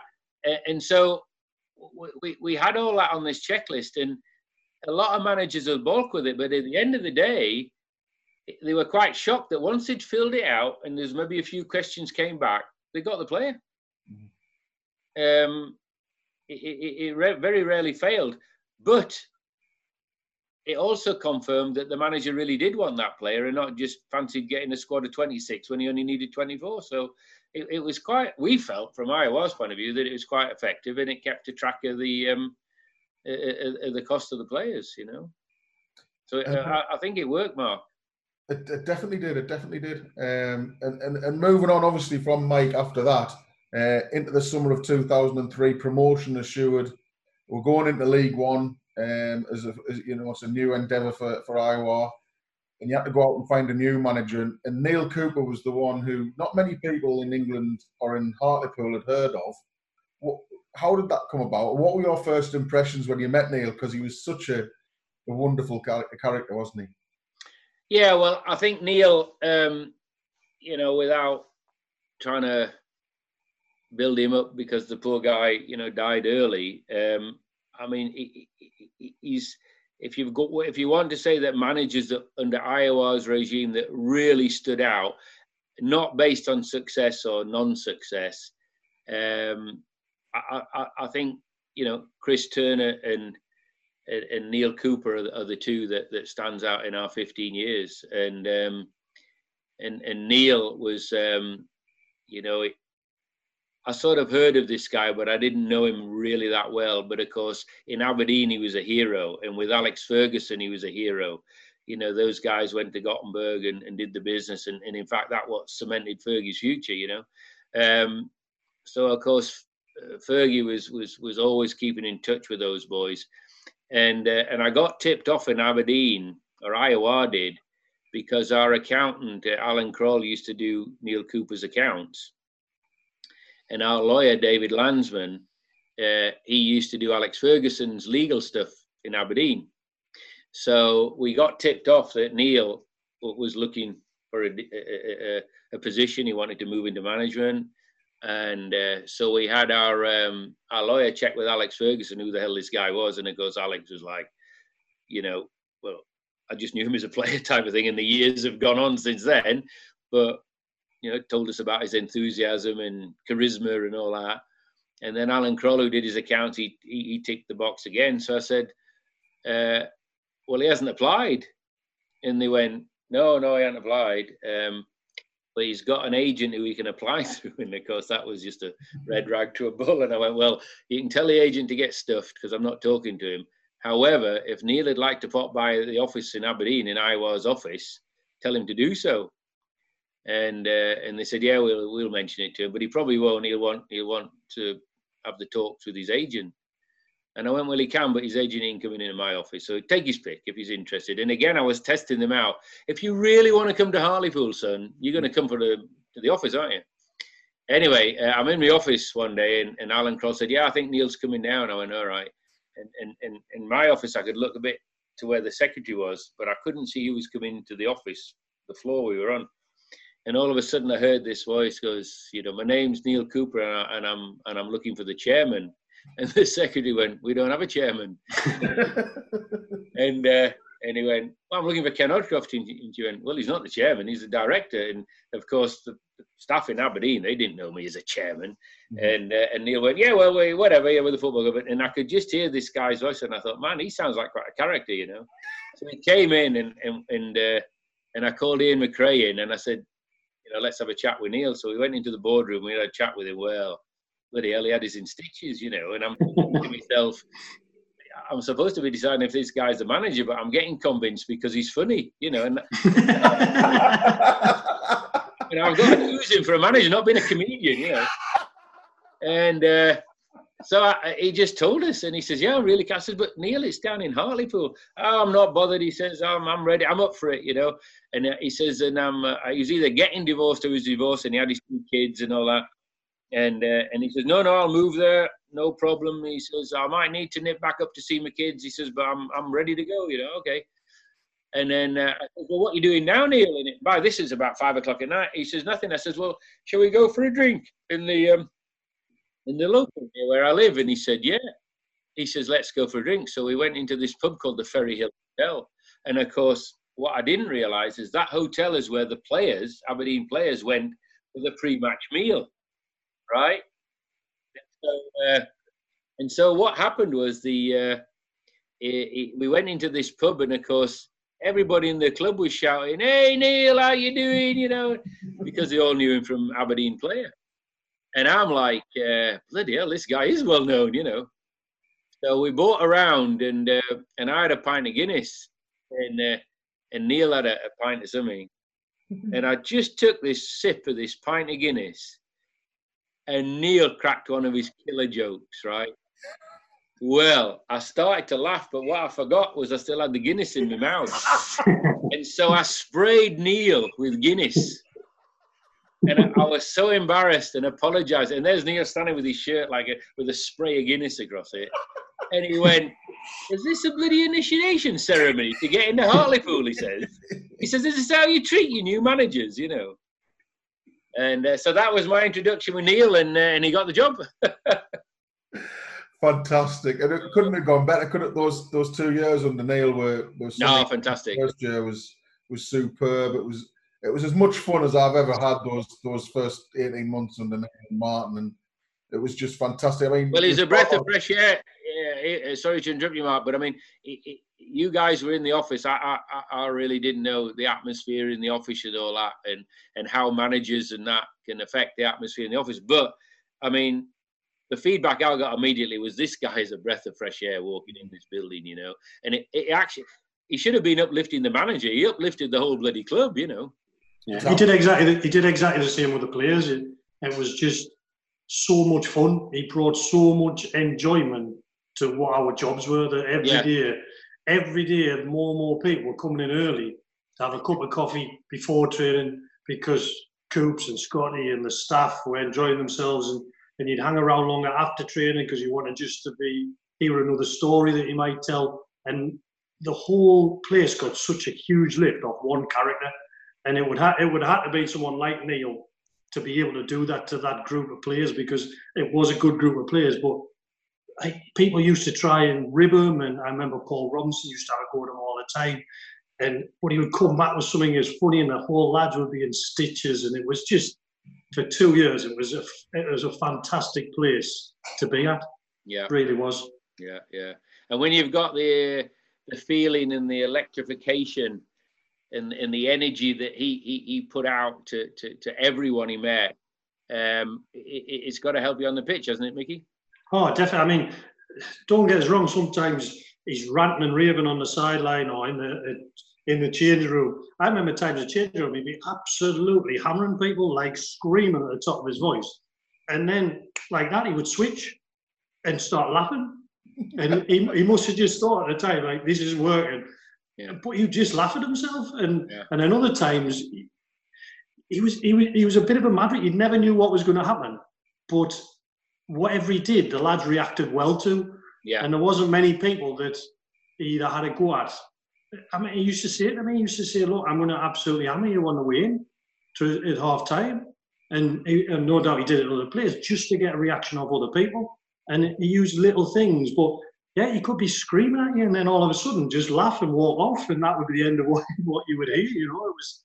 But yeah, yeah. you couldn't help but love him as a as a, as a person, as a as a, a coach, because he had the players' best interests at heart. He yeah. really did, really did. Yeah, and it's a shame. Uh, unfortunately, it ended like it did because, um, again, it was a bit of the Chris Turner scenario. If if, if Neale had, hadn't had his personal problems, um, uh, which is ultimately his downfall and not the football club, you know, and unfortunately his kids weren't with him and all that. And I mean, he, he you know, I think we, we could have gone on to absolutely great things, and and I think we would have. I, I just think even when you go back to the millennium, he, you know, we would have we probably would have just done it. He would have just finished that game off for us. Um, but unfortunately, he, he, he, did have his issues, and you know we, we tried to help as much as we can because of course that's IORs of the policy is that we, you know, if we hear there's issues um, with anybody, we, we'll, we'll jump in, but not everybody always tells you. But with Neale, we knew we were, and even to the extent, you know, and he became great friends with the mother, and uh, and she'd actually uh, go to the central station in Newcastle and meet his kids off the train because he couldn't get to the train because of the when the match finished or training or whatever, you know. And uh, and, and and him and my mum got on great, and and uh, he just um, we just tried to help him as much as we could. you know. And I think I think we saw it from the player side as well. I mean, you were starting to hear more and more stories about Neale being in bars or and you could see it affecting you know I mean yeah. you could see it on it not a daily occurrence but as weeks went on and if you took pictures of him I bet you'll be able to see a real difference in him and it was yeah. such a shame because he was still that guy but you could see the spark that he had there was something obviously not right in his personal life there was that was such a huge thing that he has to had to deal with but it was such a shame because all the players loved him, but you could just see it slipping away from a little bit. Yeah, when he was losing. Um, you know, he, he, he was losing the issue with his ex-wife and family. There was a lot of pressure on him for that, and of course, how you how you controlling issues 300 miles away yeah. when you when you've got to be at work Monday to Friday, and and I mean, to the end, as you guys probably know, I mean, he'd, he'd think nothing of getting his in his car after he'd done the press at six o'clock on a Saturday and driving to Aberdeen. I mean, that's a hell of a drive, Mick. You know, it's five hours if you yeah. look. And and he, he you know he, he may even be back in training for Monday morning or at least Monday afternoon. And you know, and while he was there, it was just pure pressure, trying to see his kids, trying to sort things out on his personal side, and um, and I, and I just think he, he he felt his kids been remote from him, and and I think at the first he could handle it all, but I think the whole thing came on top of him, and it was such a shame. We tried to help, you know, but what can you do? Oh, yeah, I remember. I, sorry, Mark. I remember, and it, it's it's apart from when Michael Maidens died, and we had that game after Michael died. It's it's the most emotional I've ever seen a dressing room when he sat us all down. I think, if I remember right, he was at Sheffield Wednesday before a game, and you could sense on the bus something wasn't right. There wasn't him and Scotty weren't talking very much, and and he was really edgy that day. And he sat us all down, and and he basically said he had issues in his life with with, with drinking, this, that, and the other, and he was going to have to take a step back to for himself. Mm, do you know what I mean? And the lads were visibly upset in the change room, and I'll never forget. He said Martin's going to take the game today and after all that, he walked out and he said, I just want to wish you good luck today, lads, and all the best.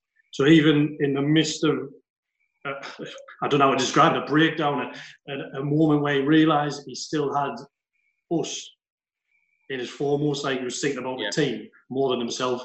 And yeah. that for me, I, I mean, I cried my eyes out when I heard he died. But that for me showed the true true man then himself. Even in the in the worst part of his life, probably he's going through, he was putting his team before anybody else, and yeah, and it was a courageous thing to do. It really was. Well, it was, and and the difficult thing with us, of course, we were we were hearing all these rumours through the back door, as it were, and then you know we had a chat with him, and he'd always tell us, "I'm fine, I'm fine," you know, and all that.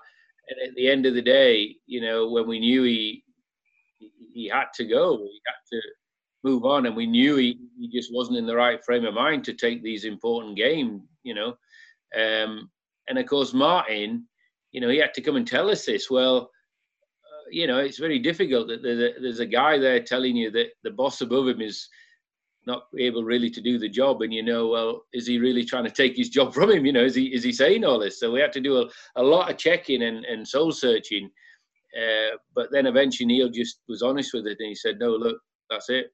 You know, I, have got to do it." And of course, Martin Martin stepped in, but it, it was a sad day. That sad day. Yeah. Again, going back to that, well, the day before the game at Bournemouth, I remember being in the change room and we travelled down. I'm sorry, in the hotel room, we travelled down, and Neale rang me up, and I was sitting in the, and and he was really, really emotional again. He was tearful on the phone, and and um, again, he just wanted me to tell the rest of the lads to, to go and win the game tomorrow and make sure that we got in the playoffs because he was certain that we would go and get promoted. But again, he was he was literally in floods of tears. He was talking us because he's an emotional guy. You know, what I mean, he's an emotional person. But again, he he had the best our interests. That uh, was his first thought. Not yeah. him, not not him going home, not him looking after himself. He wanted to make sure that we were all right.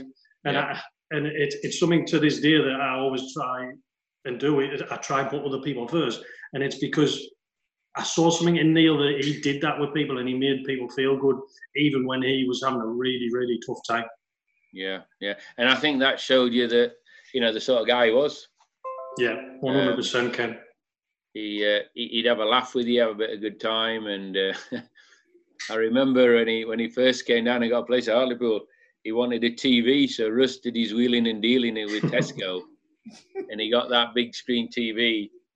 But it had been on show in Tesco, and and and he, and he says, Chairman, he says, I can't sleep at night. That bloody. I says, What's up, Neale? He says, um, he says, he says, oh, buddy, I, am seeing the Gruffalo all the time. I said, what do you mean he's the Gruffalo? And he says, yeah. He says, every time I look at that bloody TV, all I see is the Gruffalo. So, so I think Russ went along and had a look at this TV, and sure enough, when you put it on, there was this outline of the Gruffalo. And what had happened in Tesco, they'd had it on display with just the Gruffalo picture, and in those days, it burnt into the you know, it burnt into the screen like like it used like things used to do in those days. And of course, because Russ yeah, got us off, off Tesco for nothing as an X display, all, all, all Neale could see was the outline of Gruffalo while he was watching the telly. so, you know, he's always had a story. Moving on from there, then we obviously went to the playoff final, Ken, and, and, and the, the things that happened in the playoff final. Now, one of the stories that people have, have said to me as soon as we they found out that you were coming on was the big story around the playoff final. Now we all know what happened in the playoff final, but what can you tell us about this mysterious letter that arrived? We there's bits and pieces of information out there, but what are your memories of that letter that arrived to the football club? Yeah, well, what happened was um, obviously we went to the final, and then we had that sort of you know controversial penalty and all that, and. Uh, uh, and, and of course we lost, and uh, that, that, was pretty hard to take. But on the um, on the Tuesday, because I think it was Bank Holiday Monday in those days, and yeah. everybody had left the club on the Friday or Saturday, whatever, to travel, or or obviously the club had closed, and um, so on the Tuesday morning, I got a call from Hartlepool, and I think it might have been from Sarah. Yeah. Uh, and, and, and she says, Ken, we've we've had this letter in from a supporter um, uh, mentioning the, the game on, on, on, on Sunday or whenever we played. And I says, what do you mean? And she said, uh, well, yeah, we've got it here. And she says, it's, it's very concerning. All right. So she read it out to me. And it said something to the effect of, you know, um, uh, good luck to Hartlepool or something, but we but beware of of the uh, the ref and the penalty in the game. And uh, and of course we'd had this penalty, which everybody was a bit you know shaky about and, and I said, yeah. She said, uh, and the interesting thing on the envelope, it's addressed to Hartley Pools United, which is the old name for Hartley Hartlepool, you know, pools, the Hartley Pools with the S on the end. And she says, and it's written in that old-fashioned copper plate uh, writing. Mm-hmm. So I said, oh, well, it must be from somebody quite old, and if they write like that and they're calling it Hartlepools. Um, and, and I said, what, what's the deal? And she says, well, the interesting thing, Ken, she says, is postmarked Friday. Um, so I said, well, why didn't we know about it? It would have come Saturday. And she said, well, we weren't open Saturday, were we? So we didn't get the mail till now. This morning, I've just opened it up. And I says, oh, well, hold on to everything here. This is this is really sneaky. What, what the hell's going on? So here there was a letter that was posted Friday that we would have got on Saturday if somebody had been there, warning about a penalty on the Sunday or whenever we played. And we're thinking, hang on, that's strange. It's, you know, we're winning eight minutes to go and there's a bloody penalty here. And then I started thinking about the, um, the pre-match meal. And we were all in this fancy dining room. And uh, there was the Hartlepool directors on one side and, and, and the, the, the, the, Sheffield guys on another. And we're all in this big room together. And Brian Mawhinney comes in, who was the chairman of the Football League at the time. And he says, uh, oh, welcome everybody here it is, playoff finals, really good, he says, and uh, you know, welcome to Hartlepool, welcome to Sheffield. Yep, I mean, this is it, guys. It'll be uh, it'll be really good to see Sheffield back in the in the first division. uh, I know the championship, wasn't it? Championship. Yeah. And I said, uh, I, I, I, looked around our table. I went, what's he on about? And I thought, oh well, he's just saying it. You know, it'd be nice to have Sheffield back in if if they won and all that. And I didn't like it, but I thought really know more about it. But on a Tuesday when I heard this, I thought, hang on a minute Mawhinney's saying it'd be good to see Sheffield back. There's a dodgy penalty. There's a guy wrote a letter saying watch out for the penalty. So I came home and I was chatting uh, to my son, and you know, as you know well, Mickey went out with you as the mascot. Yeah, yeah. And he says, uh, he says, well, funnily enough, Dad, he says, when I'm standing in the tunnel, uh, I was looking at the referee, and and he, and he didn't look too good. He looked ill a bit. And I went, oh, really? He says, yeah. He says, he didn't look good. And I says, okay, fair enough. So then I got a call from a supporter saying, uh, Chairman, um, I heard that there's something going on about this penalty. He says, and uh, I'd just like to tell you, he says, the hotel we were in, me and the other, some other supporters, it was the same hotel as the referee. And uh, the referee was up drinking till three o'clock in the morning. So I said to my, my son, I said, uh, I says, oh, I found out why the ref didn't look too good in the tunnel. And he says, why? I says, because he was drinking till three o'clock in the morning. And I'm thinking, here's a referee drinking, important game. And I'm thinking, maybe the result of this game was already decided. And uh, and we we we spoilt the party by winning two one with eight minutes to go. And uh, so I said to Russ, you know, what should we do? He says, oh bloody hell! He says, I'm going to uh, meet up with the sort of the the senior referee in the northeast of England or northern England, who looks after the referees in the northern part of England.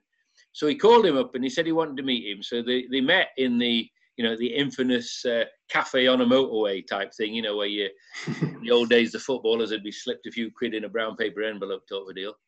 And he met him there, and, and he goes, "Yeah, what is it, Russ? What's going on?" And he says, "Well, it's this game on Sunday. Yeah, sorry you lost and all that." He says, "No, no, no." He says, "Read this." So he gave the referee assessor or whoever the top guy was in the north to read it in in in the in the um, motorway service station, and the first words out of this guy was, and I, I, I can't say it on your podcast, but oh yeah, and uh, and Russ said exactly, and and he went, well, well, what do you want me to do about it, Russ? And Russ says, well, I think you should look into it.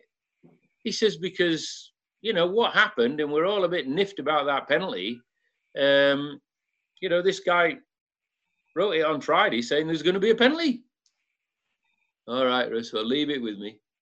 So off he went, this guy, to do some investigation, and uh, and we didn't hear much back. Uh, and I, and Russ told me he'd met him, and I says, "Oh, Russ, I'm pissed off. We're going to the police. There's something funny going on here.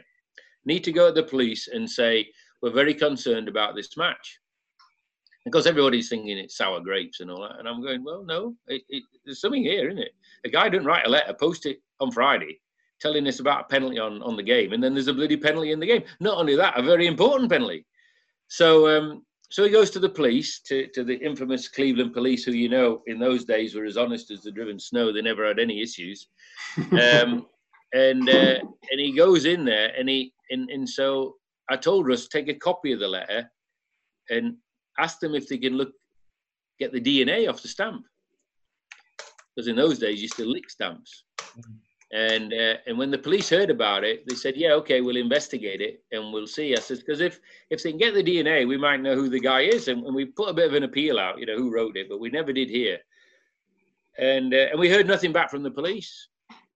So Russ chased him up, and he, he said, "What what's the results of the investigation into the envelope and the stamp and everything?" Uh, yeah, well, um, yeah, we've lost it. We, we we don't know where it's gone. And Russ is going, what? He says, yeah, we sent it away for forensics, but they've lost it. And we're like, what's going on? So I know a, a guy uh, in those days up here who was a who was an undercover detective in in the Newcastle side of things, and I said to him, you know, what's going on? What do you do? And he says, Ken, what do you do, you write an official letter to the police and saying that you want your evidence back, and you know, they say they've lost it, but you want it back. He says, and what that does, it triggers where they've got to turn the place upside down. They really have to look for this evidence. So I did. And anyway, they still come back and said they couldn't find it. And then the referee guy came back and said, well, not much we can do about it. And we thought, well, we're stitched up here, you know, we're, we're not gonna, we're not gonna get anywhere you know, it's a long time ago now, and and, I, and I'm not trying to point the finger at anybody or that anybody was dishonest or just crooked or nothing. It could be just a, a whole coincidence of instances, but you know, it, it still to this day doesn't sit right with me, and I only wish we could have tracked the guy down who wrote the letter. He'll be dead now, I presume, if he was an old guy writing it. Um, it would have been great if he could have come and said where he got that information from or why he even said it.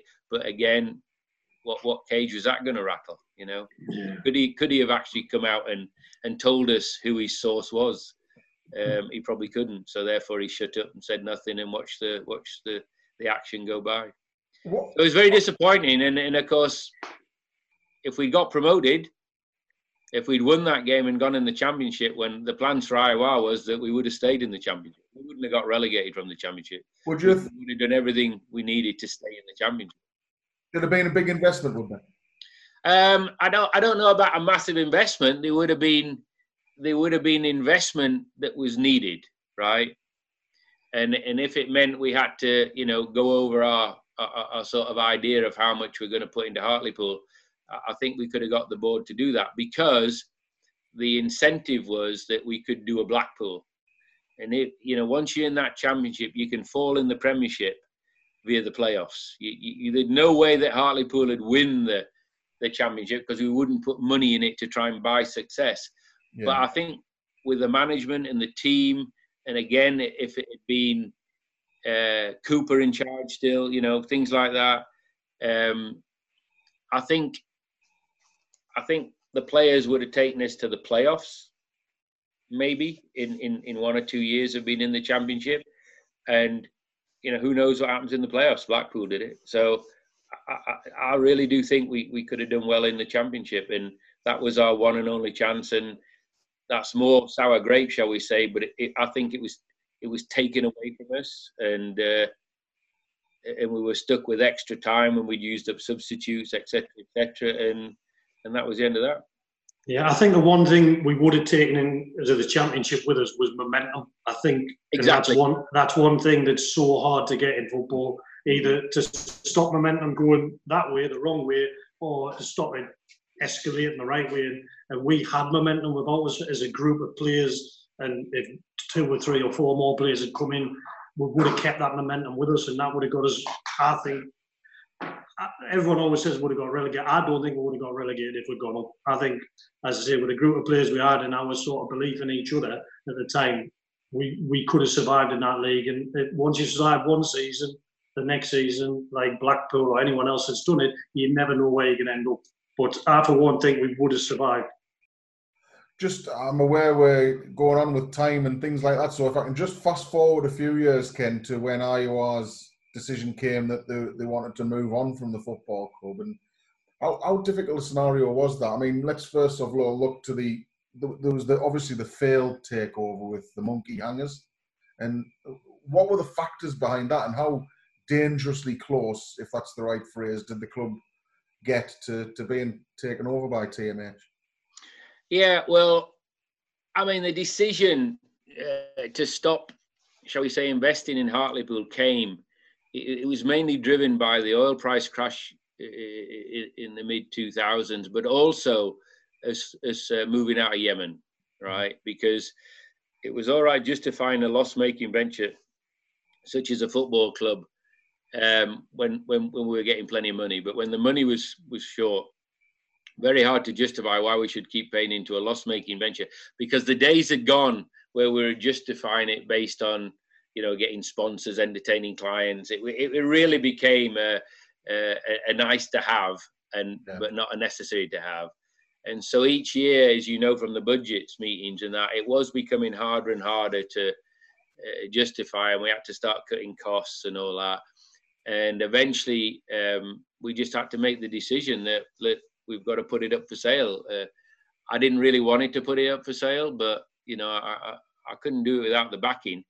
And the and the other thing, of course, is that the, the football league and the council uh, wouldn't give the lower clubs any more money. I mean, if if if they paid the the the the rate now, the football league if they paid what they pay now then to us, it would have been enough to, to, to cover the budget, as you well know. You know, we only needed half a million or something. And, and if we were getting, you know, a million or something off the Football League or 750,000 or whatever they get these days, um, you know, we would have been able to justify keeping the club because it wouldn't have been costing IOR or anything. And we just had IOR as a backup uh, to, to jump in. Um, so the, the days were over um, probably around about 2015, 14, 15, whenever and we had to look for a for a buyer, and we and we got introduced to these people who seemed quite reasonable. Again, naive. We didn't know there was people out there who football clubs and ripped them off. uh, and and they ticked the boxes, and we thought everything was fine, and they convinced the football league.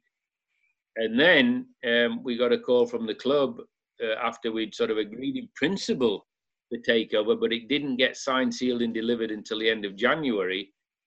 That the um, one of the guys had, had, told Sarah, Sarah Smith, Sarah Roundtree, um, I think on the Monday morning, to move the takings from the Saturday game into their bank account. And Sarah went ahead and moved the money. And we found out because we could access Hartlepool's bank account from Aberdeen. And our accountants were just going in on the, the Monday, Tuesday to make sure that the the uh, the funds had been deposited from the game, and they saw this entry of money going out. And they contacted me, and, and I said, "Well, I don't know, where's it going?" So he, so he called up Sarah, and she said, "Yeah, yeah, I've moved it out, Ken, just like they told me to do, and uh, because they're now the new owners." And I went, "No, Sarah, they're not the new owners it's all done and dusted in principle, but it doesn't kick in until the end of January. And they have no right to take that money. And she said, Oh, and of course, Sarah was absolutely devastated that she'd she'd moved, you know, I don't know what it was, a lot of money out of the club into their bank account. And so I contacted them and I said, What are you doing? And they went, Oh, well, you know, now that we're owners, we, we just need to consolidate the money. I said, No, I said, You, you can't just take the money out of the club and uh, oh right, uh, well yeah, well we'll pay it back. And I said, yeah, you better pay it back. So anyway, they paid that back. And then uh, then the next thing I think it was Christmas, Boxing Day, New Year time, uh, they moved money out again. And so I, I, sent Russ onto it to find out what the hell was going on. And of course, he was investigating it then. And we found out that these guys weren't all they were supposed to be. And we thought, how the hell can we get out of this? Because we've got the paperwork and everything's done and uh, we were waiting on the football league approval. So we actually went to the football league and we said, "Don't approve it." And they said, "What do you mean, don't approve it?" And we said, "No, we don't want the deal to go through." And they said, "But why? You've been bugging us for ages to get the deal done." And we told them the story, and they went, "Oh bloody hell!" Well, we'll do a bit of investigation ourselves because these were in the days when the football league weren't doing really massive investigation of, you know, who the owners were, know your owner. So they started looking into it, and they found that a couple of these guys um, had changed their names in the in, in a previous life, they'd ripped off, I think it was Swindon or somebody, I don't know, down south. So we thought, well, we better not, um, we don't want to, you know, make too much public of this because we don't want all this getting out of what's going on. So we just spun the wheels and spun the wheels until the deadline day came, which was in January. And they were like going, come on, guys, get it. So we said, well, and, and the day came and went and we said no it's past now that date. We're not extending the deal the deal's off. And uh, and and that's how close we came to um, giving them the club whereby they would have just ripped us off completely. And then of course it was massive reorganization because we were heading, heading for relegation if you remember. Um, and we had to get everybody together and, and, and we did the great escape of course that in january everybody said hartlepool's doomed. And uh, and everybody pulled out the stops. And uh, so so yeah, that's where the the um, the club really nearly died, and we had to rescue it and, and come back in and uh, do what we could, and we had to actually put money in to to, to support it. In, in, when we had no money for it because the, on paper within IOR's books the club was sold in January, so it was a massive uh, event that to to get back on board, get the money back in, get everybody g'd up with relegation looking over everybody's heads, and uh, the stuff that went on behind the scenes was was was, was unbelievable. Never mind on the pitch. And uh, and anyway, we, we, we stopped getting relegated and then moved to the next phase of uh, going to um, the next the next guy. So we thought we're okay, but didn't turn out as well either. But it, at least they weren't immediately taking the money out of the club. So it was um, it was sad days, guys. Um, we wanted to leave in a really good manner, hand it on to somebody, a bus that was driving, you know, it drove itself. Uh, everybody was geared up how to look after money, how to justify money. I mean, the new owners couldn't have had it better, and and and shall we say they blew it to the. I think really to the to, to the sadness of the whole office because everybody in the office was willing to carry on running the club how how it was run, and, and it would have been efficient as long as somebody could put the the deficit in and I think everybody just saw the whole world disappearing, and, and, and that's what's happened. So it's very disappointing, guys. Yeah. Sad times, yeah. does it suddenly Sad ending to 18 years. Does, does it sadden you the current situation, seeing Hartlepool outside of the football league now? Yeah, it's very sad, and um, you know, I don't know. I take a bit of the responsibility in a way because I didn't want to sell the club, and if if we could have just had things a bit different, um, I think after we did sell the club, the the the, the football league announced that I think the season after they were going to give the clubs more money. Yeah, I remember we plug-. I told them in Aberdeen, plug that into the computer, this extra money, and I tell you, we, you know, one more season, and, and, and we wouldn't have had to give up the club, um, just simply because the football league were putting more money in. Uh, and, and yeah, it, it, it was sad, and, and I do feel that although we hoped and we tried to leave the club in fantastic condition, which we did financially and, and the way it was run, um, unfortunately, it, it didn't work out that way. So yeah, it's it, it was a very sad ending in the sense that I'd love to have passed the club on to owners who actually did what they promised they were going to do. In fact, let's go back to the very beginning. If they did what we did for Harold, if they'd done for IOR the same, then the club would be in good shape. And unfortunately, it didn't turn out. And once the deal is done, we could do nothing about it. We really tried to influence it from the outside, and we saw some of the things they were doing, and we tried to tell them, but they um, they eventually just basically said, "Listen, we're running it how we want," and and the rest is history. And so JPX went, and then the new guy came in, and I thought he was going to do well, and I think his heart was there, you know, and he, and I'd had some meetings with him, and uh, unfortunately, we got rele- yeah. now, yeah.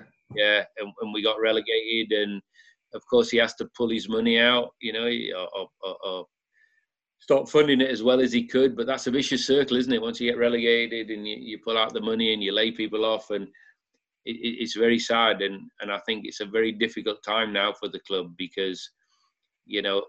Not only has the club been hit by relegation, it's been hit by funding withdrawal for the youth. Um, it's been fit fit, uh, hit by funding withdrawal from the owners uh, for various reasons, and now we've had COVID and the economic crisis that's in the world now, and it's probably going to get worse in the world. Um, where even if it was IOR, I think we'd be in a lot of pressure of well, it's a luxury we can't afford, um, and I, and I, I fear I'm fearful for, for the future of the club. Never mind uh, hoping they'll get promoted. I'm I'm hoping that they survive. It's a very, very, very sad cycle, guys, over 20 years. Well, Mick, fantastic to hear from uh, from Ken, and, and, and like you said, go back on some of those memories. You know, at the time it was it was all very serious, and there was a big, healthy respect with, with Ken and, and as he was the chairman. But just to have that little informal conversation and look back like that, brilliant. Yeah, it was quite insightful, wasn't it? It was quite. Um, you see that he sort of fell in love with being the chairman of the football club as well, and it, you can hear when he and how much it actually meant to him, and how he didn't want to give up the football club, but because of financial issues within the oil business, it, he was more he more or less had to, you know, and, and you can hear in his voice it it niggles with him a little bit, and, and especially how the football club's got on for them, but it, it was very insightful. I mean, as I said before, I, I didn't ever have long conversations with Ken. Um, used to say the odd joke now and again, and we didn't get to spend a lot of time with him when we were playing. And as, he was the chairman of the football club, it was morning to chairman, afternoon, that sort of conversation. So yeah, lovely to hear his side of it and, and his thoughts on Hartlepool in general in the IOR Times. Well, thanks again for a, a great night uh, chatting about Hartlepool and those memories. Uh, we'll leave it there, everyone, but we'll, uh, we'll try and do our best to top that with another guest next week on Switch of Play. But that is the end of episode seven. And with it being Ken Hodcroft, there's only one way to end it. There will be no further comment at this time.